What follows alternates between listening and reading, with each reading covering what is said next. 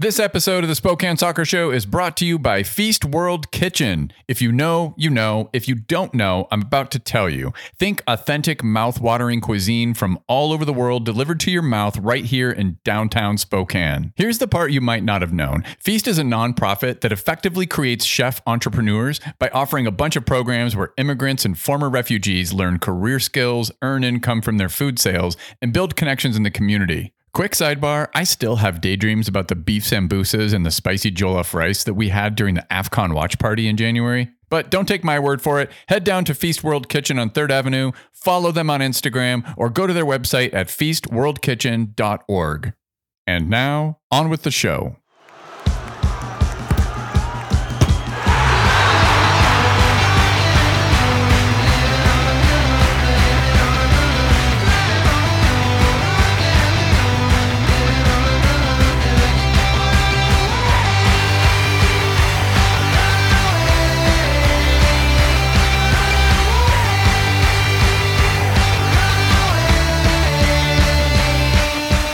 This is the Spokane Soccer Show, and I am still your host, Benji Wade. On today's show, I'm joined by Brandon Mays of USL League One Review. We're going to talk about all 16 players who've been signed so far by Spokane Velocity FC. So, this episode's going to be a thick one. And I don't mean the British slang thick, which, by the way, means you're stupid. I mean Urban Dictionary 2 C's thick. But you saw the runtime, you downloaded it, you clicked play. Just chill. Pour yourself two fingers of bourbon or pull two shots of espresso. I'm not judging your indulgences. Relax and let this content fill your ear holes, okay? Before we meet our guest, I just wanted to share a couple updates. Everybody knows that the Spokane Velocity are playing some preseason games, right? They went down to Arizona, played a couple games against USL championship teams. They also had a friendly here in Spokane against the under 23 Spokane Shadow. I saw a part of that game, and it was about what you'd expect. It was the first time that the Velocity had actually played together in any kind of competitive setting. They scored a couple goals, including one by Grayson DuPont. And I think the Spokane Shadow should feel really good as well. Like, whether or not it's the Velocity's first game together, the gulf between professional soccer players and amateur players is larger than most people think. But here's the news everybody should be really excited about. The Velocity also played a couple preseason friendlies in Arizona against two USL championship teams. USL championship, of course, is the league that's one tier above League One, where Velocity play. Well, they tied both those games. 1 1 against Sacramento Republic, 1 1 against Phoenix Rising. Of course, Phoenix Rising are defending league champions from last year. Luis Gil scored the goal against Phoenix Rising, and one of the players who's trialing with the club scored the goal against Sacramento Republic. Either way, these are massively exciting results, and I can't wait to go see them play Tacoma Defiance March 2nd in Tri Cities. It's going to be amazing. So go get your ticket if you haven't done that yet. Oh, and if you didn't know, uh, the Tacoma Defiance are the MLS Next Pro team that's affiliated with the Seattle Sounders. So we really want to win that game. All right, let's meet our guest. Brandon Mays is a consultant with USL League Two club Minneapolis City SC. He's also a supporter of the Greenville Triumph, which is a rival of Spokane Velocity in USL's League One. Brandon is also a coffee roaster, and who doesn't like people who roast coffee? He's the guy behind a fantastic resource called USL League One Review. That's actually how I got to know Brandon, and he was kind enough to join me this past weekend. We talked about all 16 players who've been signed so far for the Spokane Velocity FC. And I also want to shout out Kaylor Hodges for his contributions to this episode. Kaylor is the host of the USL Show, a podcast that you can follow on YouTube or look for the USL Show, all one word, on Twitter. At long last, I am here with the Brandon Mays. It's happening. We're doing this USL League One review. You can find this gentleman on Instagram, but I think mostly Twitter. Is that right? Uh, I think it's literally USL L1 review. All right. So tell me about your, like, what's going on with you in the USL? You have a job currently as a consultant. Like, what are you doing and who's it for? Yeah. So I have been working with Minneapolis City as a like data analyst since 20, 2022, uh, early 2022 and uh, really enjoyed that process working with their USL2 team. And then last year, I worked primarily with their UPSL team uh, with the Future Squad. so a lot of their younger players in their academy, um, doing some performance and data analysis with them. So uh, yeah, it's just been a, an awesome way to grow and uh, kind of develop, get my chops going as far as uh, analysis goes and, and, understanding the game better uh, through the eyes of some really talented coaches. So, so it's Minneapolis City FC. They're in USL's League Two, correct? correct? Mm-hmm. Which is the pre-professional development league for the USL. The equivalent exactly. on the women's side is the USLW League. I'm constantly reminding our listeners of this because the USL system is is vast. There's many different leagues that are all interoperating. So I just want to make sure everybody kind of has a context. So, exactly. Um, okay, and then but you live in Greenville, mm-hmm. and you support which team? I support the Greenville Triumph. Yeah. Okay. So about 20 minutes from there, from the stadium, which is a rival of the Spokane Velocity in League One. So you and I will be frenemies, but we're going to dive in. So I'll give a quick background on how you and I started to to touch base with one another. I got invited as one does. The moment you throw your name out there as somebody who's going to get interest in podcasting or talking about any USL matters, any USL teams, players, anything,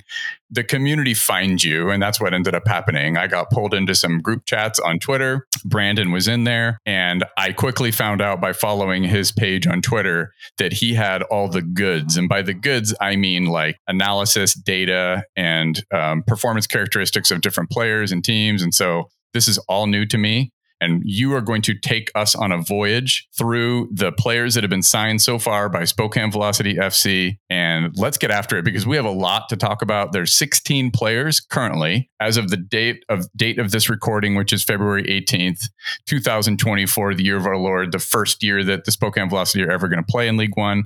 They've made 16 official signings that they've announced. I think they have a couple more that they're probably going to announce in the in the coming week. They've got at least an, another 10 players that they can announce and sign. So without further ado, we're going to dive right in. And what we're going to do is we're going to just give a little bit of a snapshot and background on each of these players. We're going to go one at a time and we'll go through all 16 players. And then we have a treat at the end. We're going to try to assemble what we think will be Leigh, Coach Leigh Veidman's first 11. It's going to be total speculation, total nonsense, complete bullshit, but we're going to have fun doing it. All right. First up, we're going to start it the position of forward. I don't have any reason as to why I organized this list this way, but we're going to start with Mr. Josh Dolling. Josh Dolling, six foot two, 185 pound forward. He's 26 years old. You're going to hear that number a lot. A lot of these players just happen to be 26 years old. There's probably a reason for that. He grew up in Hillingdon, London. That's where, I mean, think Heathrow Airport. Heathrow Airport is in the Hillingdon borough um, of London near London. He was an academy player with Blackburn, Burnley, and Manchester United. Um, in 2017, he came to the United States and played college soccer for Missouri State University. You are also going to hear Missouri State University many times on this podcast. He was a three time All American, a four time All Missouri Valley Conference player. He had 40 goals and 14 assists in 82 appearances as a college player. I will just tell you right now, if you don't know those numbers, that is prolific. Anything approaching half a goal per appearance is, I would say, considered exceptional in the sport of soccer. Think Michael Owen, Didier Drogba, they averaged half a goal in appearance as professional players. Um, players like Messi and Ronaldo, they averaged like 0.75 goals uh, per appearance. In 2022, he played for the St. Louis City 2, uh, which is an MLS Next Pro team. He made 25 appearances for St. Louis City 2 and uh, scored nine goals and had three assists in about 2,000 minutes of time played. Uh, in 2023, he joined New Mexico United, and that's a USL championship team made 17 appearances, scored four goals, had three assists. One of those games was a second round of the US Open Cup where he had a hat trick against an academy team. You know, it's I they're called UDA. I had never heard of this team, but that's the beauty of the US Open Cup. That's a topic for another day because the news just does not get any better, Brandon. Oh my goodness, what's up with the US Open Cup, bro? It's getting worse. MLS. What are you doing, MLS? Go home. You're super drunk, MLS. Ugh. I really expected it to be NISA, and then they brought that news out like, "Oh, it's all MLS." It's like, "Of course." Yeah, not not pretty. Dolling also scored a goal for uh, New Mexico United in their uh, the only goal in their two one loss to Phoenix Rising in the third round of the U.S. Open Cup. In 2023, he was loaned out to the Las Vegas Lights, played about 500 minutes and 13 appearances, logged a, sing- a single assist but no goals. And that's what I have. I want to ask you, Brandon, give me your thoughts on Mr. Josh Dolling. Yeah, Josh is interesting because he's similar to some of the other players here, where, you know, obviously he had a super prolific college career. Uh, he came out of college looking like he was ready to take on take on American soccer. And, uh, you know, just a rough, slightly rough 2023 kind of derailed that a bit. I'm sure he's looking to get back on track. The thing about Josh is that, you know, he he's really good at occupying defenders. So he like he he's really good at sitting on the line. He's going to make space for a lot of the attacking attacking mm-hmm. midfielders. Probably Luis Gil we'll hold off on that one. He's going to make a lot of space for people between the line just because he's going to be really good at occupying those center backs. And the thing about him is when they don't pay attention, he makes really excellent runs in behind. Mm. But uh, when he when they do pay attention, he's really good at holding the ball up. He's a he's a classic proper English striker, right? Like big guy can hold the ball well, and he's, he's got a good shooting foot as well. So uh, it's going to be really interesting to see kind of his role in the team. You know, at St. Louis, he was playing in it too. Um, he actually had his two best games uh, for New Mexico in a two with Greg Hurst. Uh, so when you're saying he was playing in two, you're, you're, saying he was playing with two up front. He was the number nine, and then there was a second striker. Correct. Okay. So there was someone else. He was kind of playing that hold up role and someone else was making runs in behind him. And so he actually had a his best game was with him and Greg Hurst up top for New Mexico United, and he got a hat trick of assists that game. Uh, and okay. everyone's like, "Oh my gosh, it's it's good." Yeah, totally.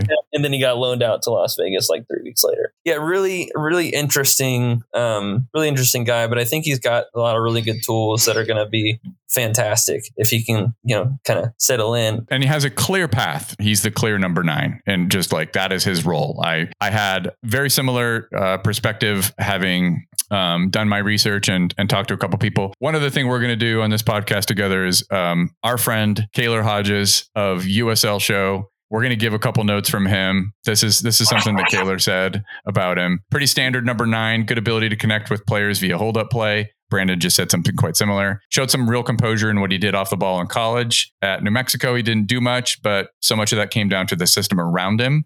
Feed Dolling and he will provide. He's a player I want to see grow because he can be truly special. That's what Kaylor thinks. And, you know, I did get to see very unofficially by standing outside of a fence at our new stadium, a part of our uh, a recent um, scrimmage against a local under 23 side.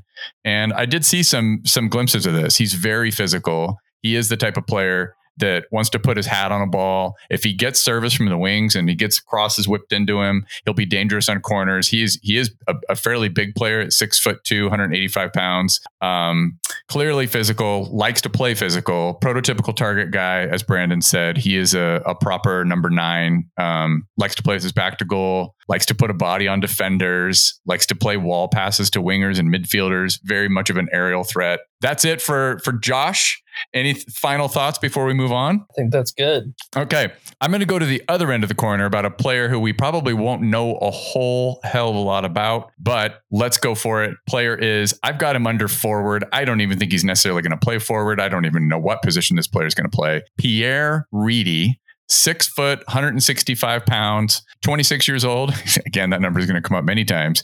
Grew up in Kutztown, Pennsylvania. He was a state champion in high school. He played in the New York Red Bulls Academy, went to Penn State for college, made the all freshman team. He was a red shirt because he had two ACL tears, which don't know if it was in uh, each leg, but I always assume it was. All American third team, made all Big Ten first team. He was at Reading United AC three years during college. Reading United AC is another of many USL League Two teams that you will hear about. Um, USL League Two is a uh, is a league where again, pre-professional, lots of college players will do their summer months uh, playing for those teams and then they'll go back to college. In 2022, he signed his first professional contract with Real Salt Lake. In 2023, he played with Dundee in Scotland's second tier of the Scottish Championship and made four appearances four appearances for them. Um, in 2023, he signed with the Charleston Battery and played with Leigh Veidman, who was assistant coach there. And that's what I have. Let's take Brandon's temperature. Do you have anything on Pierre Reedy? From what I know about him, he's just kind of he's a pretty versatile guy. Um, could probably play forward a little bit. Charleston, you know, traditionally very defensive minded, and so wouldn't hurt to have someone like him who uh, you know could play play as that right winger who's still really really defensive um, as well as playing right back. I have similar notes. I just wrote he's clearly a versatile player, wing back, midfielder, can play on either side. He played as a center back once in a 3-2 loss with with when he was with the Real Monarchs. Here's what Kaylor has to say. As a winger option at Charleston, Reedy was often he was just lost his place to players like Traeger, Markanich, and Barajas. I don't know those players, but obviously um, folks who follow USL do. That doesn't mean that there wasn't a quality player there. He's a technical player who could do it all with the ball at his feet, much like Grayson DuPont. These are uh, Kaylor's words, by the way. The only thing missing was the end product of a goal. That should come from match time that he'll almost certainly get at Spokane. I'm not sure about that. We'll see what signings they make. I, I still feel like a lot of these players that, since they've only made 16 signings, some of these players will end up being rotational um, or there'll be backups. But yeah, any parting thoughts about Pierre Reedy? Yeah, no, I, I kind of agree with you there. Like he could end up making getting some quality minutes, but you know, w- with the number of sign like the number of spaces you have left, it's very likely that you know some MLS players dropping down, you know, yep. from camps are are looking for spots, and I guarantee especially with that Sawahi money, all of a sudden y'all got like y'all are probably looking for some really high quality players on that right wing. So okay, this next one's going to be super fun. Kimarni Smith. That was the most recent signing that was announced actually uh, last Friday. So it's only a couple days old. This news: six foot one, 161 pound forward, 25 years old, born in Nottingham. Played for Basford United as a youth player. He signed a professional contract with Sheffield United at age 17. Came to the United States at age 20 to play soccer at Clemson University, where he made 63 appearances, scored 26 goals, had 11 assists, and was a 2019 second team All American, first team All ACC. He was the 2020 ACC tournament MVP and was taken fourth overall by DC United in the MLS Super Draft in 2021. Made 22 appearances, one start for DC United, only played 491 minutes. Was used as, as a sub at left back in a 0-0 draw against the Red Bulls. I thought that stood out as interesting. Uh, then went on went on loan with Loudoun United for 2021 and 2022, where he made 29 appearances, 26 starts, scored three goals, didn't have any assists, and then found his way to Crown Legacy FC of the MLS Next Pro team. That's the affiliate of uh, Charlotte FC, if, if, memory serves. Is that right? And then they signed him in 2023. He made eight appearances, started twice, only had 225 minutes total um, yeah, this is a really interesting player. Uh, I'll, t- I'll take your temperature now, Brandon. What do you have on Kimarni Smith? This is one of the most interesting ones because he's just an enigma. I mean, he was so talented. I mean, you know, I, he played down the road from me, you know, mm-hmm. um, and just an absolutely talented player that had a huge future. And there's not really a good reason why he and fell off isn't the right word because you know you got to find your place, right? You know, yeah. you don't settle into the right place, you're not gonna you're just not gonna succeed no matter no matter how talented you are. Um, and I think that's kind of where it's been is you know he's he's jumped from DC United to Loudoun during one of their not great periods, mm-hmm. um, and uh, yeah, and then on to Crown Legacy where he just really didn't even find his feet he's got to find his feet. He's a really talented attacker. He can play across the front three, and um, I think you'll see him, you know, played out wide and up up top in the center some.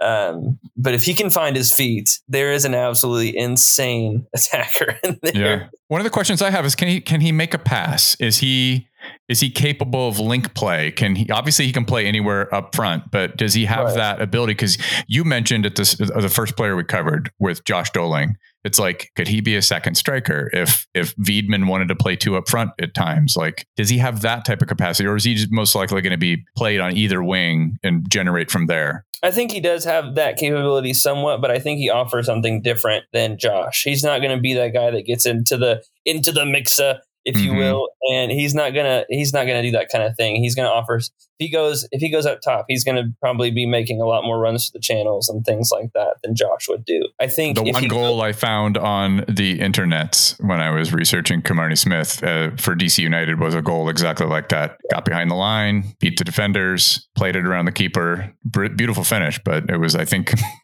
might be the only goal that he scored as a professional for DC United. I think it would be really interesting to see him play off of Josh. Yeah. Um, that would be if he was going to play striker, that's what I would like to see most. Uh, unless there's just someone who, you know, obviously got Luis Gil feeding him, mm-hmm. uh, and if he can, if Luis Gil can find space and um, and kind of attract players to make space for Kimarni, then I think that would be big too. Okay we have the same feelings about this player. Can play anywhere up front, massive upside. Uh, I don't have examples, and I wish I did. I could probably dig through my brain a little bit to the archives, but this happens all the time for people who pay attention to the Premier League. You just never know when these players with this type of upside they get into the right system. They find a coach who believes in them, puts them in the the best you know situation to succeed, and things can happen. But the player has to meet meet that um, opportunity halfway, of course. So here's what Kaylor had to say: Smith is a solid attacking force who can go anywhere across the front line. He was part of the recent Clemson wave, who's now taking over college soccer. While he's not a bona fide goal scorer, he will put pressure on the keeper. There's talent there that just hasn't been tapped into. So I think we're all excited, but anything can happen. I don't think it would surprise us. okay, we're moving into the midfield. So we got through the forwards because there's not that many of them. And I'm not even sure Pierre Reedy's a forward. So here we go. The midfield is pretty deep on this team so far. We're going to talk about Mr. Morgan Hackworth five foot, 11 inch, 155 pound midfielder. He's 27 years old and he grew up in Pennsylvania. His dad's a well known and experienced manager, former player named John Hackworth. Uh, he spent his youth career with Philadelphia Union, where his dad was a coach. He started college his college career with Syracuse, then transferred to the University of Akron, where he had 42 appearances and scored four goals. In 2017, he made a total of 12 appearances for Tampa Bay Rowdies under 23 team and USL2 club Peachtree City. The names of these USL2 teams I have so much fun with. And every time I'm like, that what is that team? I'm like, it's I'm fairly certain I'm gonna hover on it and Wikipedia is gonna tell me that it's a USL2 team. And sure enough, Peachtree Peachtree City is in USL League Two. In 2019, he signed his first professional contract with Memphis 901 of the USL Championship, where he made 19 appearances, played almost 800 minutes, and was used throughout the midfield. In 2020, he signed with San Diego Loyal and made 58 appearances, but only nine starts. He had one goal as a professional player in a 4 0 win over Hartford Athletic in the third round of the US Open Cup of 2019 but only 1300 this is what stuck out to me brandon. Only 1300 total minutes from 2020 to 2023 you know he's 27 he's, he's not old but you, you kind of feel like if, if believes in this player he was one of the first two signings he made along uh, with derek waldeck there's got to be opportunity here. You would hope that he brings some of that veteran class to this team and, and can really like set a tone. So what do you have on morgan? He's again another one of those players i, I just don't i have not paid a ton of attention to. Uh, I know, like you said, he's been primarily a bit part player. He's probably going to play mostly, you know, right back maybe right wing. He's another versatile player, similar to Pierre Reedy, who can play all up and down the wings. I don't really see him playing centrally. Um, but interesting. Uh, in that scrimmage that I watched, he was playing in the middle of the middle of the park. Yeah, interesting. Okay, it was interesting. I I, I thought that was interesting. He's really good with the ball, and so um, you know you can put somebody anywhere when they're you know if they if they really want to be there and they have the skills to do it. So yeah, somebody's poised on ball. There there's always an opportunity for a player like that. So I, I have this same kind of information anywhere in the midfield, maybe even fullback. Here's what Kaylor had to say. The story of Hackworth, story of Spokane's roster, a player with real talent who never got his chance to show out. He got mostly time at right wing back in San Diego, but I feel that he'll be more of a midfielder option who can play up top if needed. He's a utility piece who can play anywhere in the wings, attacking mid or even striker. He could be a guy who plays every game, but never the same place that's a pretty good summary of like I think Gareth Smith, the sporting development consultant that they're working with in these signings with Coach Leigh Veidman, is really sharp and might have seen something where he's like, I just think that player's been not played out of position necessarily, but has more to offer, and we could we could give him a chance in, in midfield, playing a, a little higher up the pitch. Who knows? Mm-hmm. Okay, I'm really intrigued by this next player, Colin Fernandez, five foot eight, 140 pound midfielder He's 26. He was born in a Chicago suburb. His family is Peruvian. Sidebar. Uh, so is assistant coach Renato Bustamante. Uh, signed a homegrown player contract with the Chicago Fire of the MLS as a 17 year old. He is a really experienced player we could spend half an hour on Colin's history as a professional soccer player because the Velocity are his 11th club. Since 2021, he has made 84 appearances for Austin Bold, Sporting Kansas City 2, and FC Tulsa. He was used primarily as a central defensive midfielder or central midfielder, the six and eight, respectively. I'm trying to get our listeners to know what the position numbers mean, the FA position numbers, but yeah. it's, it's catching on slowly. But the CD, the central defensive midfielder is often called the, the six, and a, a central midfielder who can kind of play in attack and play in defense and just kind of a box to box player is called the number eight. He had five goals and eight assists in those 84 appearances that I just described made 12 appearances for the U.S. Uh, youth national team and seven for Peru's under 20 team. And that's what I have on Colin Fernandez. He seems like a really versatile and experienced player. What do you have, Brandon? Yeah, no, I think that's that's you nailed it. He's really experienced, really versatile. I mean, he's gonna he's gonna be one of your deeper lying midfielders for sure. One of the things I love about about him is that you know he's gonna he's gonna sit deep. He's gonna kind of be positionally smart and break up play when he needs to. But when when your team's to have the ball, he's to be one of those guys who's who's making runs, causing chaos in the midfield. And uh, that's one thing that uh, you saw at Tulsa a lot was that he was one of those guys who was able to break play up, make things happen, help the team regain possession. But then whenever it was time for uh, for the team to move forward, he was able to you know he was able to to make space for other players or help other players break lines by uh, occupying spaces uh, that opened up other spots. So he's a great passer as well, um, and so we're going to see we'll probably see a lot of that. I, I definitely see him you know, hypothetically, probably rotating back and forth with, with someone or being that uh, deepest lying midfielder. He's been mm-hmm. he's played in the double pivot a lot, so with another midfielder side by side a ton. Uh, mm. So that's an interesting bit is that you know while he's been you know he's played six and eight, he's uh, he's played in that double pivot, so had the opportunity to rotate a ton. Interesting. I have. I think we're looking at. If I had to guess, I thought we were looking at Leigh Veidman's clear starting central defensive midfielder, the the six, but can probably play anywhere in the midfield, even on the wing. Um, he made 86 starts as a six or an eight. Um, he made 23 starts as a winger. Strong player can put in meaningful minutes. I think uh, the, the question of that single pivot sitting in front of the center backs or a, in a double pivot, that's that's an interesting question because I come into this with the expectation, I don't know why, probably because he's from Liverpool. He's a fan of Jurgen Klopp, that Leigh Veidman will play a 4 3 3. I expect that, but I don't think it's because he's not imaginative. I just, I feel like he's going to play with a, a, a single uh, central defensive midfielder, but I might be wrong. Maybe he will play a double pivot. So when we're talking about that, I want to make sure, make this distinction for for listeners. Can you tell people what a pivot or a double pivot? What does that mean, Brandon? Yeah. So typically a double pivot, instead of there being one midfielder sitting in front of the defensive line, it typically is just it's two central midfielders who who play off of each other, rotate off of each other. They can make runs forward while the other sits back. So they're they're a little more versatile typically um, in the sense that they uh, they're not just boxed into either being a progressive midfielder or a defensive midfielder, they're a little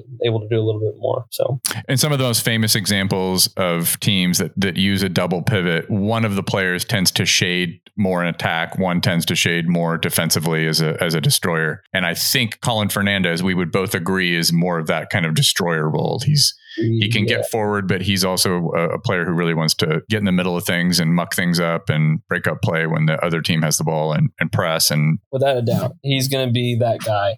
And if, okay. if Leigh does go with this, if one central defensive midfielder, he's that for sure. Here's what Kaylor had to say Do you want a guy who can play anywhere in the midfield?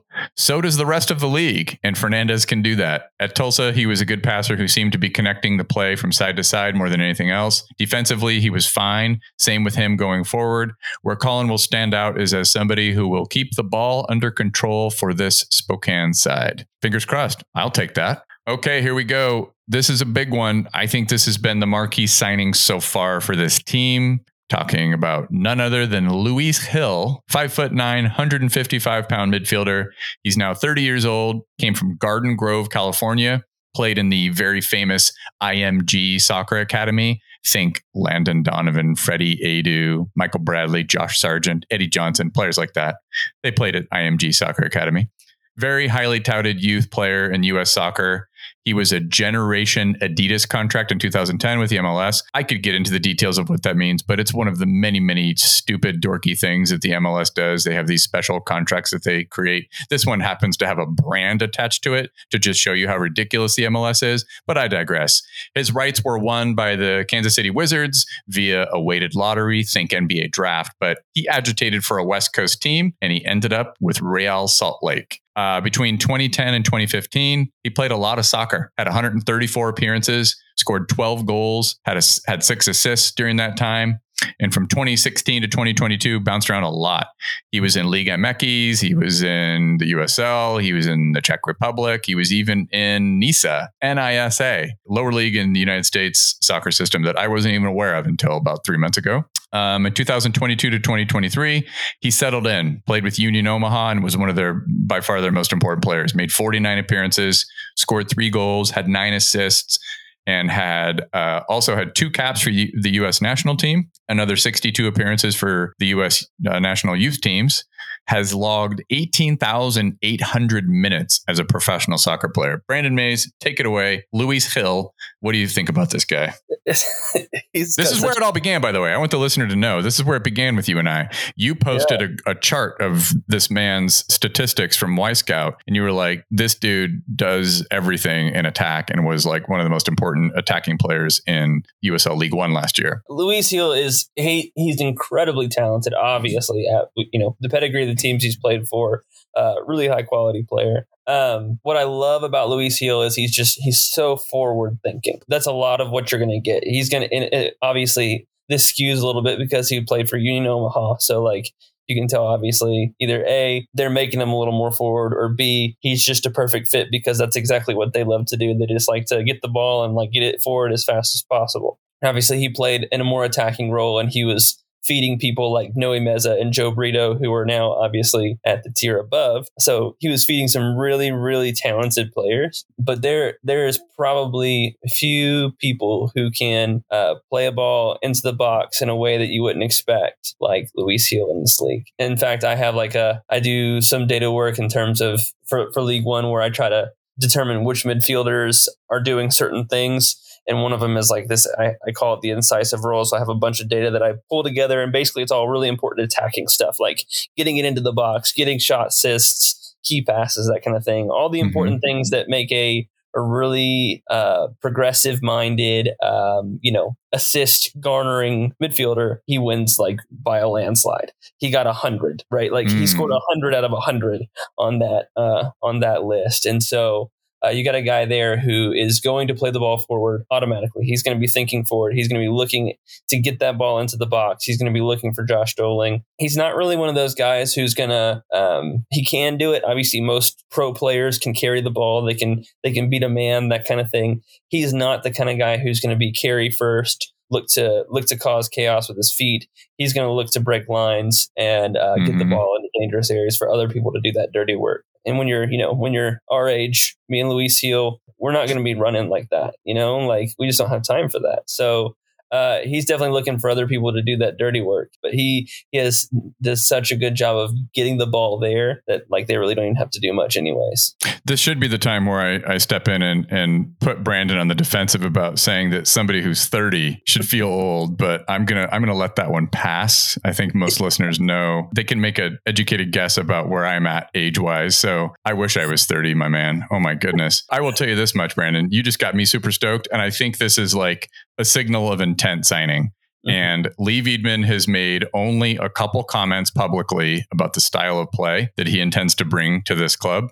But entertainment has been used more than once by him to descri- describe what he wants to bring. He wants to put a product on the pitch that people want to pay to see. So signing a guy like Luis Gil, knowing that a player like Josh Dolling needs proper service, should give everybody a lot to be excited about. I have him just my notes were that he's nailed on in the first team as a 10 or a winger for the velocity every single game where he's fit. I would guess that he'd be used evenly as a central attacking midfielder or what's called the 10 or as a winger because that's where he was used um, for Union Omaha. But again, that's just speculation. That's where I have him. Um, just a sneak preview. It's obvious that I have him slotted in as the number ten in uh, Leigh Veidman's first eleven. Here's what Kaylor had to say. He's okay. That's about it. But in all seriousness, Gil is a true 10 who can moonlight as a striker if needed. Gil showed to be one of the best attacking midfielders in the USL last season. His passing is truly sublime, and the ability to put pressure on a goalkeeper, whether through a shot or a cheeky pass, was something truly incredible to watch. Get ready to watch him put opposing backlines in a blender. Well said, Kaylor. Amen. Amen. Another very exciting player. Let's talk about Andre Lewis, five foot, 10 inch, 146 pound midfielder. I don't know if any of these weights are accurate, but I'm pretty sure that the heights are accurate. Just want to throw that out there. If Andre Lewis is actually 146 pounds, that's a pretty slight dude, but I don't know. Maybe he is. Anyway, he's 29 years old. He was born in Spanish Town, Jamaica. He spent his youth career with the Jamaican Premier League teams Cavalier FC and Portmore United. He was taken as the seventh overall pick in the 2014 MLS Super Draft by the Vancouver Whitecaps, one of three Jamaican players taken in the first round, I might add, including the number one overall pick, goalkeeper Andre Blake. In 2016, he signed with the Portland Timbers 2. In 2019, he went back to Portmore United in Jamaica, where he had three goals in 22 appearances. Then came back to the USL with the Colorado Switchbacks of the USL Championship, where he made 40 appearances, scored six goals, had another six assists. And then in 2022, he signed for another USL championship team called Hartford Athletic, where he made 63 appearances, logged over 4,400 minutes, and had eight goals and six assists. He's clearly comfortable with the level of play in the USL championship. He made uh, 14 appearances for Jamaican uh, national youth teams and three caps with the senior team. Prolific player, comfortable anywhere in central midfielder, in central midfield rather, as a six, an eight, a 10. I th- I think this is a really exciting player. Also, clearly pretty durable. He's played a lot of minutes. So, what do you think about this player, Brandon? Yeah, no, I think this is another one of those signals of intent. Uh, When you Mhm. get someone like Andre Lewis, and it also gives legs to your four-three-three theory. I think. Um, I mean, he's an excellent ball carrier. Say that one more time. It does what to the four three three theory? It gives some credence to your Hmm. four-three-three theory. I think that uh, that uh, if if you're going to play a four-three-three, it's he makes it more likely just because he he's an excellent ball carrier. He's going to help carry the ball forward out of defense into the attack. He's got a great shot on him outside the box. Interesting. Um, okay. and so and you're going to see a good bit of that he's going to take from from just what i've seen in the past and kind of the data that i see he's going to take a lot of shots above average for central midfielders he's going to get you know and he they're dangerous Hmm. um and so while he's not going to be as incisive as far as uh, passes go as Luis Gil is, uh, he's going to provide a lot of service and he's going to create a lot of chaos. I think in the, in the final third, and especially bringing it forward into the final third, um, attracting opponents to make space for other attackers. I have him down as nailed on as a starter, most likely on the right side of a midfield three in front of Colin Fernandez. But again, he now let's ask the question: Could a player like Andre Lewis team up with Colin Fernandez to play in a double pivot? Didn't I you point that out to me? I thought you were saying something about how he was used in a role like that. He Did I was. miss? Okay. Yeah, no, we did talk about that. He was used uh, in a double pivot here and there. It wasn't super often. Okay. Um, he was a little, you know, he was obviously with Hartford, especially a little more forward thinking at times, but it was actually at Hartford too, where he ended up in double pivot when they played a back three. You got two midfielders, he's going to be one of them. But I have a feeling that he'll play a little more forward. Here's what Kaylor had to say about Andre Lewis. Lewis is another midfielder who can play anywhere. He played defensive midfield at Hartford, but that felt more like a team who needed him to defend because nobody else could. Sorry for that, Hartford. The Jamaican international can still get up and down the pitch and be a true box to box guy or be a number eight who can be your line breaker that wears down a back line over time with pass after pass to that final third. Mhm. Exciting player. I would say that he's on the short list of the most exciting players that have been signed so far. Without a doubt. Speaking of exciting players, I can't help but say this next player is that having watched the scrimmage that, that I got to see portions of from outside the fence. Grayson DuPont, five foot eight inch, 165 pound midfielder. He's also 26. He was born and raised in Birmingham, Alabama, which, by the way, our friend Kaylor Hodges is from Birmingham, Alabama. I just want to point that out. Grayson played his college soccer at the University of New Mexico, then transferred home to the University of Alabama in Birmingham, where he scored three goals in 25 appearances. Uh, in college, he played for a League Two team called Brazos Valley Cavalry, which is now called Twin City Toucans. Come on. How can you not love these League Two names, man? I want to do a whole thing on just the names. I know everybody gets into crests, and that's fine. I get it. But the names alone are incredible. They're wild. in 2022, he signed for the USL Championship Birmingham Legion in his hometown, where he made 22 appearances, but only logged 200 minutes. He was used entirely as a substitute, never made a start for the Legion. He was loaned out to MLS Next Pro Team FC Cincinnati 2, where he made only one start as a central attacking midfielder. Once his loan expired, the Legion released him and he signed for the Velocity a few months later. It's hard to imagine him being anything other than a squad player trying to earn an occasional start. I had that as an early note, and I don't know if I agree with that anymore. So, without saying anything else about this player, what do you have on Mr. DuPont? Yeah, I don't. He didn't do enough minutes. It didn't get enough minutes to get any like reasonable data. What Mhm. from from watching him, the one thing I know is like that dude can beat anybody in the wide areas. Like that man's a monster with the ball at his feet, uh, especially out wide. Even if he's a sub, like I'm just trying to imagine Grayson Dupont coming in in the 85th minute. Oh my like, goodness. The spark rip- off the bench. Yeah. Oh my gosh, there. uh, I mean, there are a few people I've seen at you know who are getting that few minutes who can do that with the ball. He's just so good at beating anybody in his way. The one thing I will note when he played for FC Cincinnati uh, in that more central role, I did notice that he uh, he still tried to do that whole beat everybody thing, Mm. and he ran into a lot of trouble with that and um, lost the ball a lot because of that. because it's so- it's more congested in the middle of the park, and if you if you try to get cute in there, you're you're probably going to lose the ball. I see. Well, and that's kind of like, as far as I know, from what I've seen, again, and I haven't, like, I admittedly have not seen a ton. Um, that's his main strength is his Interesting. and, and his ability to beat a man. He's got a shot on him. Uh, from what I've seen, like it's it's pretty powerful, but not like a not in. That's by no means what he's best at. What he's best at is getting past players and uh, you know making space to create a chance. He can beat somebody and get in product, then he's going to be one of the most dangerous players on the team. When I saw him in the scrimmage, where first of all he scored a goal, he was confident on the ball, very eager to link up. His ideas were always a step or two ahead of his teammates. It seemed like, but that's probably just an indication that they need time to play together. I think I have a note that, and it's interesting that you mentioned what happened when he played in the middle of the pitch, but I saw a tendency that he might overrun the ball at times and that his finishing is just not there. But you could say that about probably almost every USL player, regardless of the tier. If they could finish, they'd probably be playing somewhere else. The other thing I really liked about him was his work rate. I mean,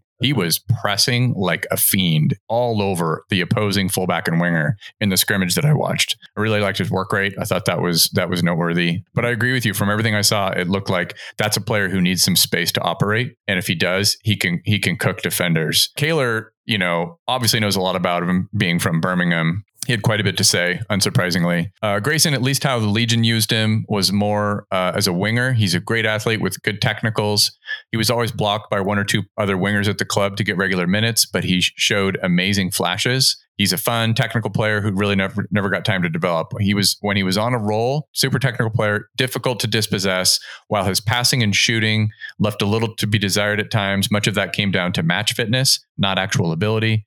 Grayson is a player whose numbers won't stick out in his time at the championship, but he can be a truly impressive player when you watch the film. Totally agree. Really, really interested to see what how he's used and when. So that'll be interesting to talk about him when we talk about a hypothetical first eleven for this team. Okay. This is a fun one. Our second of three Missouri State college players.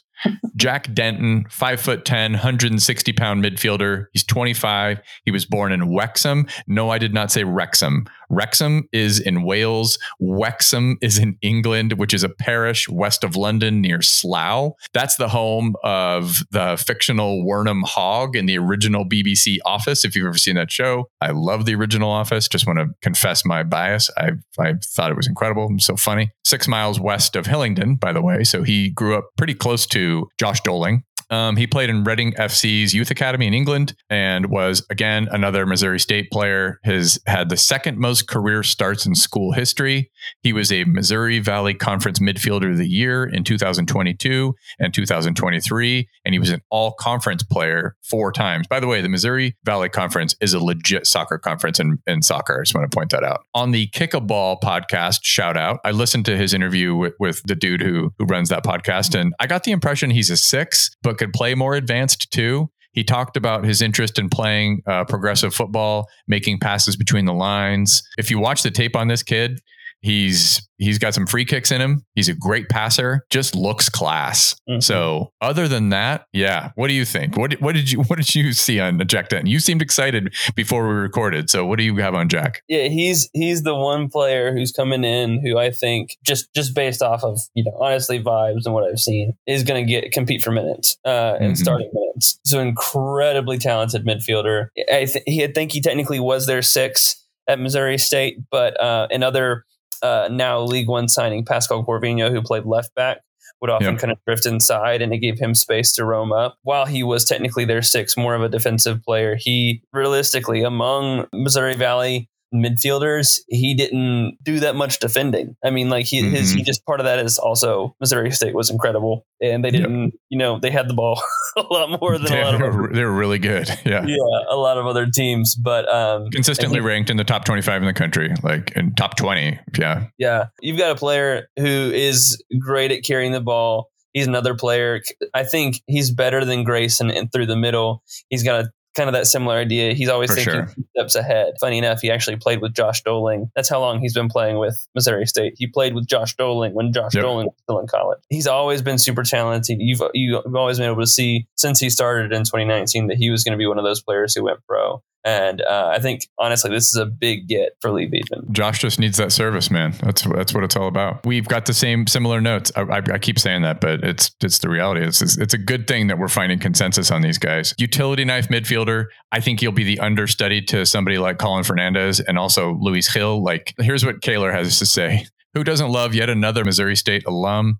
Denton is a player who always found himself in the middle of the action. Much like Fernandez, he found himself as a play extender not a play finisher. His defense is the impressive part of his games. He was never afraid to take on an attacker. And if he was taking somebody on, he won 70% of the time. Impressive stuff. That's a great I, I don't know where he pulled that. 70% of his take-ons were successful. That's that's that's awesome. So That's what I love about him is he is as far as like mental stuff goes, like I've never seen someone if they lose the ball more eager to win that ball back than Jack Denton. Like that man, mm. he throws himself into tackles perfectly when he is defending. He's just a hound for the ball and I think that's it's going to be big. Okay, Brandon, we made it through the midfielders. Now we're in the defenders. Let's start with a massive player, Marcelo Lage, six foot five inch, 185 pound defender, going to play center back. Let's just get that out there right now. 23 years old, born in Middleton, Massachusetts, played in New England Revolution's Youth Academy, also played for the Boston Bolts of the USL League Two. Played college soccer for George Washington before being transferred to Coastal Carolina, where he made 43 appearances, scored eight goals for Coastal Carolina.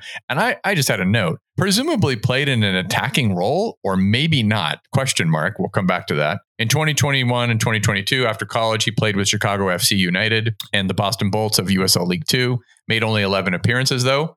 But in 2023, he signed his first professional contract with Las Vegas Lights of the USL Championship, made 27 appearances, scored four goals, and they were all from corners, all headers.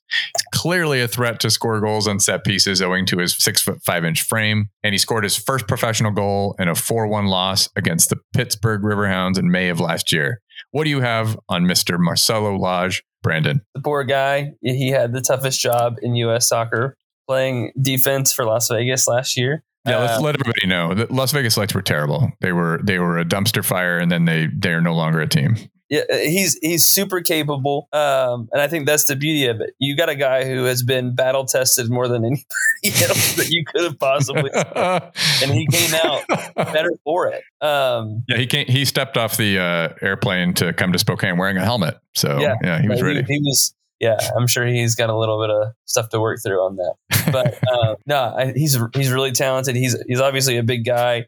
He's really good in the air. Um, well, that goes without saying, I guess, right? Scores four goals uh, in one season. I think that's going to be the big, the and big. They, they were all corners, all headers. Only one of them was off of a secondary action from the corner. The rest were just direct from a corner kick. Yeah. I think that's. I mean, you're going to notice that with with the next defender too. Like Leigh uh, has Tormenta syndrome. It looks like where like you have to sign defenders that are six four or taller. Here's what Kaylor had to say about him. Lage is a player at only 23 who was one of the few bright spots on a very bad Las Vegas Lights team. He provides depth across left center back, right center back, right back. As a center back, he's a guy who is comfortable with the ball at his feet. He's a decent passer. He's also a hyper aggressive ball hawk who wants to spring the counter at any chance he can.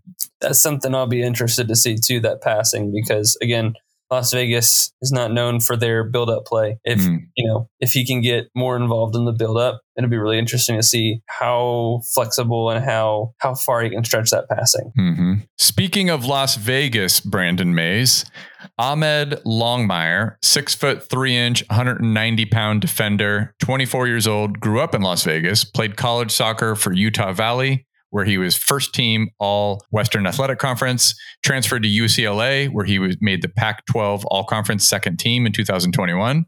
He was the 10th pick of the 2022 MLS Super Draft, taken by Nashville SC.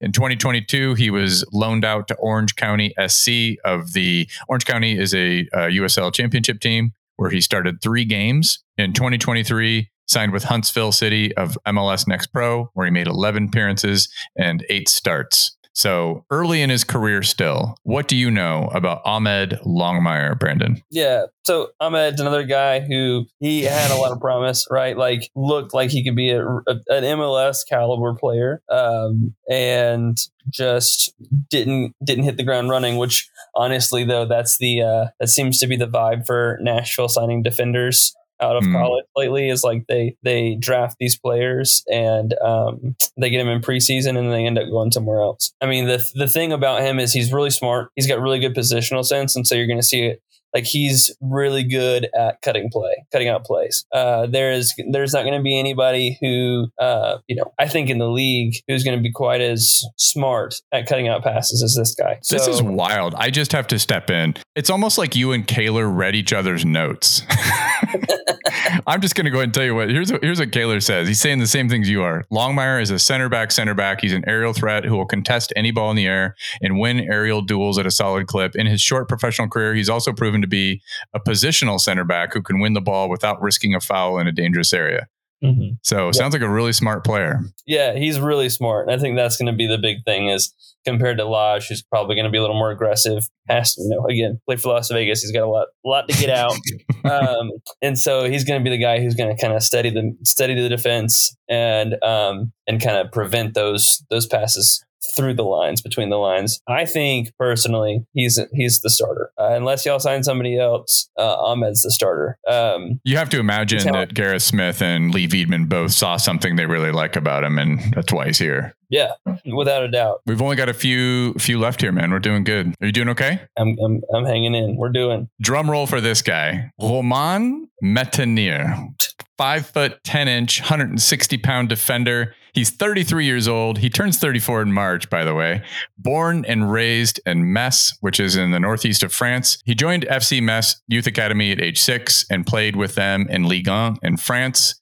Look, this guy played in Ligue 1 and Ligue 2 for FC Metz and Stade de Reims. He made 241 appearances between those two clubs. Like, my God, the pedigree of this man is unbelievable. In 2019, he came to the MLS and played for Minnesota United and was a 2019 MLS All Star, made 77 appearances, logged 6,500 minutes in three seasons for Minnesota United. In 2023, he went back to Europe and played in Belgium's second division for RFC Seraing and made 10 appearances, started all of them, but wanted to return to the United States, the story goes, to join his family. And I just can't quite fathom having a player like this. It's like Ashley Young, who is 38 years old and was starting in Premier League games like not too long ago, like as in this season. Okay. If if he can 33, a young 33, like Before I, I, say anything else, what do you, what do you have on on Romain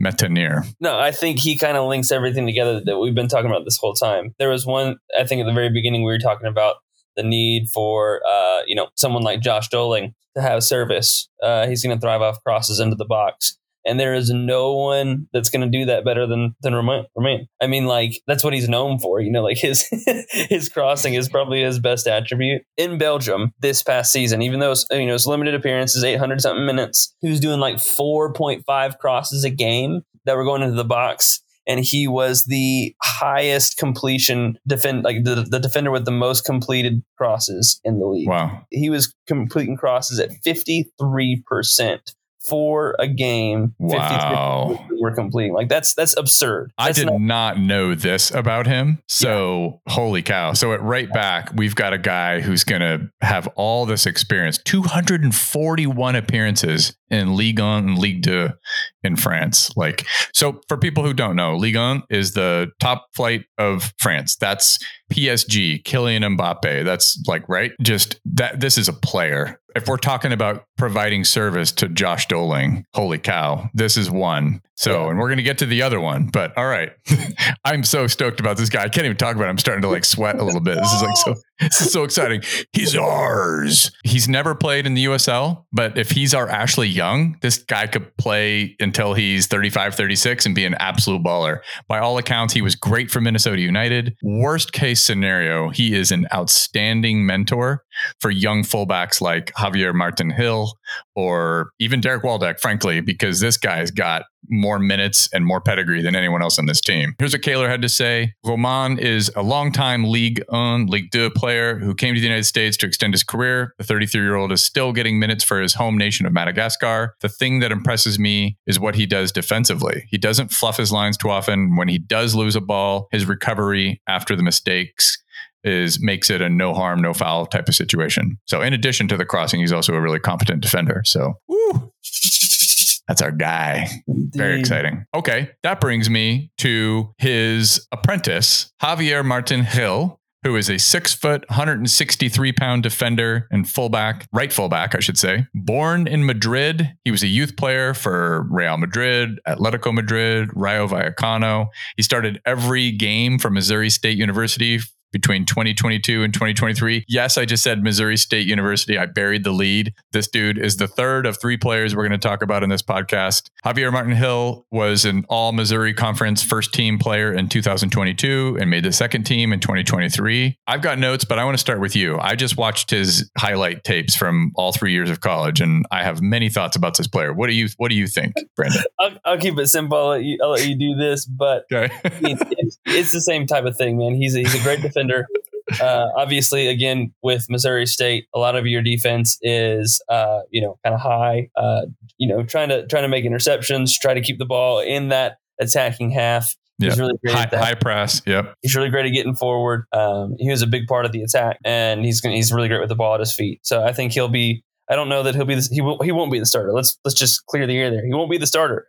No, but, so, uh, so long as Métanire is fit, yeah. He's a great backup. Can he play on the left? Okay, actually, I have thoughts. Here we go. This is what I saw in this dude's tape, and I I watched a lot. For some reason, he's one of the players. When I saw his college tape, I was like, I want to watch more and more and more because I just found him really intriguing. He's mm-hmm. long, rangy, has a good motor. I suspect he has average pace, but he'll go to ground. He'll put in a tackle he also sees the game at an absolutely elite level. Ball recovery, sniffing out danger, now, how much of that is that this kid from Madrid who's playing soccer in the Missouri Valley Conference, no shade. I know Missouri Valley Conference is competitive in, in college soccer in the United States, but when he faces better competition, but I don't know, League One is is is not going to be wildly surpass like some of the stuff that this kid has seen. So his vision, his his read of the game is truly elite. And that's the part of, of his play that that made me feel really excited. I think you're 100% right. He's a huge talent. And it's again, it's another one of those where like if he gets a decent number of minutes, even if he doesn't get decent number of minutes, people are going to have their eyes on him. He's already signed with the League One team so quickly that that shows that he was kind of like already before MLS camps were even really kicking off. So that's big. You'd have to imagine that any anyone scouting him as a potential player just saw the tape and thought, "Oh, this guy can absolutely play in League One." You know, mm-hmm. um, the question I had is this: Could he play in midfield? Maybe I have a bit of a physique bias, the fact that he's six foot, 163 pounds, but he looks like he could be a box to box midfielder the way he played. I don't know. Maybe there's I'm I'm missing something, but when I watched his play, you know, keeping in mind the trend of fullbacks inverting and joining midfield anyway, and I get that, right? It's like, is he could he play midfield? I don't know. I'm just kind of curious. Could he play midfield? I mean, so and that's the thing about Missouri State is like that was super common for them. Literally, Pascal is was their left back, and we're signing him as a midfielder at Greenville. Just FYI, there. Oh, so, he went to Greenville. Thank you, Pascal yeah. Corvino went to went to Greenville. Okay. Yeah, and so he was their left back, but now he's signing for us as a midfielder. Mm. Um, so I think it's kind of the same vibe. Obviously, on the right side, they didn't do that as often. Uh, it's definitely more of a left sided thing for for some reason for Missouri State. It's same kind of thing. Those players they were kind of trained to be able to, to, to drift inside. I definitely think in a pinch, you know, sure. I don't think that he's uh, yeah. He, I definitely think in a pinch he could fill in there. He's just one of those uh, players. I don't know that he's a finished product at fullback as a professional player. I'll be very curious to see if that's how he ends up being used, especially if he's capable and Romain has that position nailed down. And it's like, we need to get this guy in the pitch because he, he could do a job for us. So here's what Kaylor had to say. One of the 1,000 players that Missouri State has sent pro in the last three years, he set himself apart with some truly incredible passing. He's a fun technical player who can win on the dribble and play with the midfield for some fun one twos along the way. Javier Martin Hill. On the other side, at left back, we have Derek Waldeck, five foot eight inch, 150 pound, 26 years old, born in Santa Clarita, California, which is north of Los Angeles. Played so- college soccer for Stanford and won two national championships. Was a hmm. first team All Pac 12 player as a senior. He made 89 appearances and scored six goals for Stanford. In 2018 to 2019, he played a handful of games for the Southern California Seahorses it's another one of those USL League Two teams. Was taken with the 66th pick of the 2020 MLS Super Draft by FC Dallas. And between 2020 and 2022, played for North Texas SC, which was a League One affiliate of FC Dallas at the time. Made 56 appearances, logged 4,300 minutes, had a goal and six assists. In 2022, he signed with Greenville Triumph in League One, our friend Brandon's favorite team, where he started nine games at left back. But then in 2023, he joined an expansion team, one Knoxville, made 30 start, made 30 appearances, started 29 of those, had six assists, four as a left back, uh, or left midfielder and two as a right sided midfielder. So let's talk about Derek Waldeck. I have many thoughts, but it, it's your time. What do you have on him, Brandon? I really like Derek. He kind of goes back to that same thing, freeing up Jack Denton to move forward because Derek's actually a really versatile player at, at, North Texas. Fun fact, he was actually their captain. You could see there's a possibility that he could fight for that or or have a captain's role in the team. He signed halfway through the season at Greenville after we had a big injury crisis at left back, um, and he for whatever reason became available, even though he was the captain at North Texas about halfway through the season. And so we signed him uh, just in time for a game. And he started basically the rest of the season. And uh, yeah, he's a really talented player, really versatile, can play center mid. He's really technical. I think mm-hmm. one, one of my favorite things about Derek Waldeck, again, is that service he provides. Really good crosser of the ball, uh, especially from deep creating a dangerous chance from nothing almost. And so someone like Josh Dolling is going to thrive on that. Yeah. Other than yeah, that, back to what we were talking about with uh, Romain on the other side. It's like this, the both of these fullbacks are going to be capable of providing a lot of service, bombing down the wing and whipping in crosses. So yeah. Josh Dolling, just get your hat on a couple of those things, man. Let's get this thing started. I'd say one of the most important signings, frankly, going to be the starting left back. Accurate, confident left foot. I'd expect him to take corners, set pieces. Took the majority of Knoxville's corners and set pieces from what I could tell. Calling on Josh Dolling, Marcelo Lage, get on the end of those things. He could probably play on either side and even in midfield, but this dude is definitely a prototypical left back. I, this is my my question mark, and I'm going to ask you about this, Brandon. Defensively, I expect him to stay in front of opponents but maybe not go to ground very often. I don't see much evidence of uh, being a strong tackler. He seems like a truly attack minded fullback. He loves to distribute the ball, even in tight spaces. Again, he's got that kind of midfielder's mentality. He should invert very capably. Has every pass in his bag.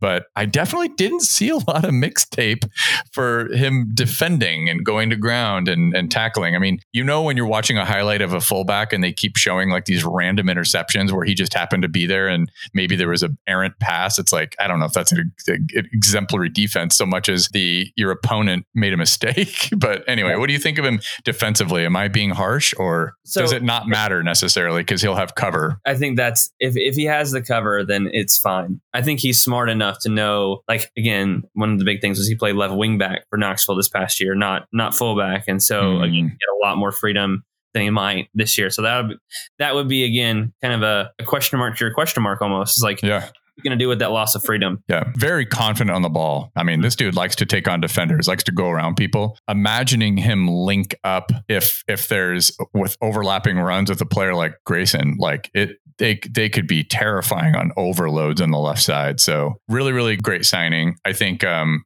Kaylor put it really well here. Waldeck is another USL League One pro who is a quality left back, wing back option. He's a player that can provide a cross from the wider area. But as a passer, he's wonderful in putting pressure on back lines with quality balls in the final third. Okay. We made it through the defenders. We only have two players left, Brandon. And I don't think either one of us are going to have much to say about goalkeepers, but we're going to do our best because that's what we do. That's what we do. Okay. Goalkeepers. I actually have a lot to say about this first one. Carlos Merancio, six foot two inch, 187 pound goalkeeper. He's a big dude. I saw him uh, in person. This is he's a he's a big six two. 25 years old, born in Hermosillo, Mexico, played in youth academy of a couple Mexican professional clubs, including CF Monterrey. Made his USL debut with FC Tucson of USL League Two, uh, where he made 22 starts and had three clean sheets. He joined Hartford Athletic of the USL Championship in 2021, but only made one appearance. And I assumed that might have been because of COVID, shortened seasons, and God knows what else. He returned to Tucson in 2022 and started 31 more games for them, where he had five clean sheets. In 2023, he signed with Rio Grande Valley FC in the USL Championship. That club no longer exists. And he made seven starts, kept one clean sheet, and then uh, Rio Grande Valley ceased operations in December. And then three weeks later, he signed with the Spokane Velocity. So, before we get into any of the particulars, do you have thoughts on Carlos Merancio? Uh, yeah, I mean, he's a he's a quality keeper. He's definitely like you kind of mentioned. He's one of those yo-yo guys. He's gone up to the championship, gone back down to League One. There's clearly something that people see, right? Like mm-hmm. he's honestly he's great shot shot stopper. He's okay at distribution. Uh, from what I've seen, and again, you know, and a lot of the he played for Tucson, and Tucson has not necessarily been known either for uh, their strong defense and so he he had to deal with a lot. He was he was under fire a lot, and I think that was a good bit of why you know, some of his numbers don't look great.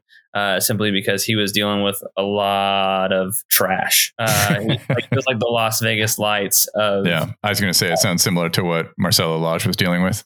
Yeah, and they, and they're that's the thing. Tucson's probably was probably in a better spot than Las Vegas was. There are a lot more talented players in that team, um, but for some reason they just couldn't get it together. And so, um, yeah, he was dealing with a ton of pressure all the time.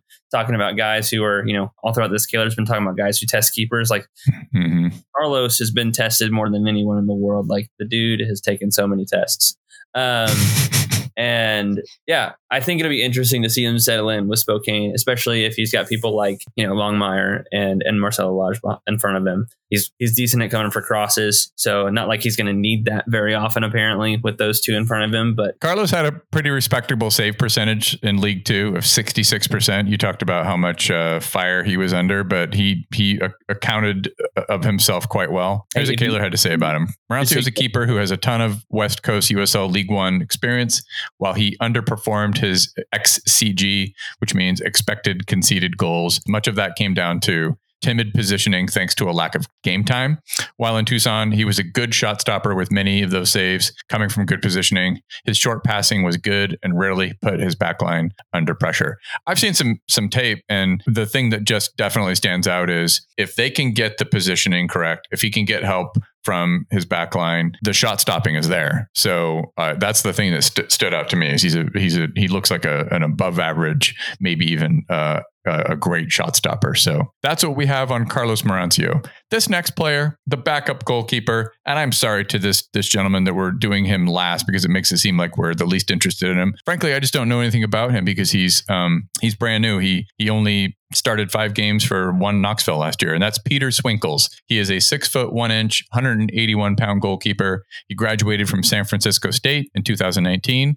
He started 42 matches, had 17 clean sheets, 74% career save percentage, 87% as a junior. Those are just ridiculous numbers. So I don't know what kind of competition San Francisco State was facing, but that is a lot of clean sheets, and that's a really high save percentage. So way early on this guy. I mean, if this is an absolute who knows like w- what what capability he has but obviously if you if you think of Gareth Smith and coach Leigh Veidman they saw something they liked Well, and so he actually played with one Knox too in the season before when they were in USL League Two before they moved up, and he looked really good. oh he Uh, did I didn't have yeah. that, that information shoot okay Yes. he played with them the year before and um, looked really good. And he was their, I think he was their first signing for one Knox when they moved up to League One.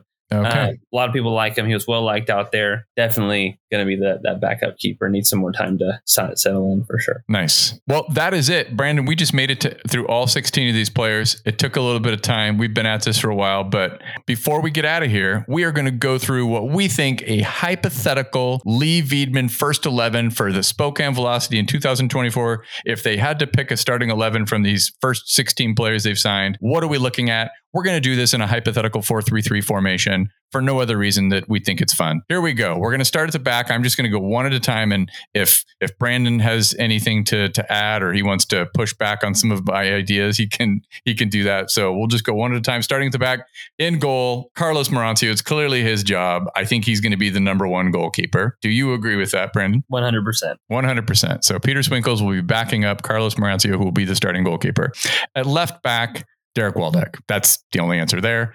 I have as a backup Reedy, Pierre Reedy. Is that a is that a bad uh, what? Eh. I mean, we could throw Kamarni Smith in there too if you really wanted. To. Oh, to. okay. Interesting. Okay. I like that. I like that. that, one, that one game. Yes, exactly. Because he had the one game. That's right. I forgot about that. Thank you for reminding me of the the anomalous one start uh, for Kamarni Smith at left back. In the middle, center back, the pairing of Longmire and Lodge is the only two signings we've made. Okay. On the right, we've talked about it already, so we've already cheated on this, but Romain Métanire will be the starting right back. Javier Martin Hill will back him up, right? Mhm. Let's get to the midfield. Midfield three, the single pivot sitting in front of those defenders. I've got Colin Fernandez being the starting number six, whose number is number six, by the way. I think that's noteworthy. I've got him being backed up by Jack Denton. Does that seem fair? I think that's fair. Okay. This is where it gets interesting. To complete that midfield three, on the left of the midfield three, I don't know if I like this now that we had our conversation, but I have currently Grayson DuPont Mhm. and I have on the other side Andre Lewis. Hmm. This is where it might get interesting. I've also got Morgan Hackworth as the backup to Lewis, but maybe maybe Hackworth and Lewis. If I if I had to do a starting eleven with the four three three right now, I I only have so many players. Here's where I'm going to go. I'm going to be a little uh, Do it. contrary here. I'm going to say Colin Fernandez at the base, Andre Lewis on the right, Jack Denton on the left. Oh, D- that Denton will start over over Grayson. I think so. And then yeah, that's that's that's a really good shout. Yeah. That's a really good shout, especially after we did this preview and we both. And it seems like Kaylor's on our side too with the thinking about Jack Denton being a, a really like talented player. Like, yeah, okay, I can see that. All right, so we've got in front of Colin Fernandez on the left, we've got Jack Denton on the right, we've got Andre Lewis. Okay, I like that. That's a good. That's a good midfield three. And the forward line. Here we go. On the left, I have Luis Gil. Josh Dolling is the number nine. And on the right, I've got Kamarni Smith. And I don't know the right or the left for Luis Gil or Kamarni Smith. I'm not really sure, but I just have that that being the front three in any combination with with Josh Dolling starting as the the uh, center forward. that's exactly what I was going to say. Okay, left with with Gil or I was going to switch them, but oh, so Smith on the left. yeah, Yeah, Smith you, you probably right. know more than I do. I think I just literally flipped a quarter when I when I was putting those up there. So, dude, that's it. So we think that's if you had to pick a starting eleven right now and put them in a four three three. It's not like we have a lot of options, by the way. That leaves Morgan Hackworth is a potential first guy off the subs. Again, I wouldn't be surprised if Morgan Hackworth got into the starting eleven right now either. I mean, if this is your starting 11 coming into the season, this is not a bad place to be at all. I mean, Interesting. okay. I, I I think right now this is easy. This is a this is a good solid team. I don't know that you know. Obviously, half these players are like, especially Kamarni Smith. Josh Dolling. They're all players who have shown so much promise, and if they hit the ground running, they're going to be some of the most dangerous players in the league. If they still kind of middle a little bit, you know, obviously this could be a middle of the table team. I who was I, who was the coach? Did you see that in our our group chat of who was saying there was a coach who said don't sleep on Spokane? Like that's going to be probably NoCo. Oh, it was. What's the coach's yeah. name from NoCo? Uh, Éamon Zayed. That was it. Was it was him that said that? So if everybody can hit the ground running, you've got a terrifying team. Terrifying, and that's the key though. I I feel like every single expansion team, they if they can hit it yeah. early and get some confidence going early, the sky's the limit. When you're drawing against Phoenix Rising and Sac and Republic, that's those are some good results. Yeah. that's yeah. massive. Yeah. Um, then you've already got some good momentum. So that's exciting. I would be really excited about that if I'm a Spokane fan. Yeah. Well, now that you've said it, I am super excited. Thank you, Brandon. This has been incredible. I can't thank you enough for your time. And I know our listeners are going to super appreciate it. The insights. It's been it's been remarkable, man. And I'd, I'd also say that speaking of our listeners and the supporters, like we also got to turn up. Everybody's got to turn up. Let's fill one stadium. That's going to make a huge difference too. Is if there's energy and vibe immediately combined with how they've done in these preseason games. And like you said, we hit the ground running. There's so much class on this team that we could surprise some people and be let's shoot for mid table. I would love that. Brandon, thank you. Yeah, for sure. Before I let you go, Brandon, everybody be sure to follow Brandon, USL League One Review on Twitter. That's USL, the letter L, the number one review. Unbelievable information. And again, can't thank you enough. And until next time, thanks everyone for listening.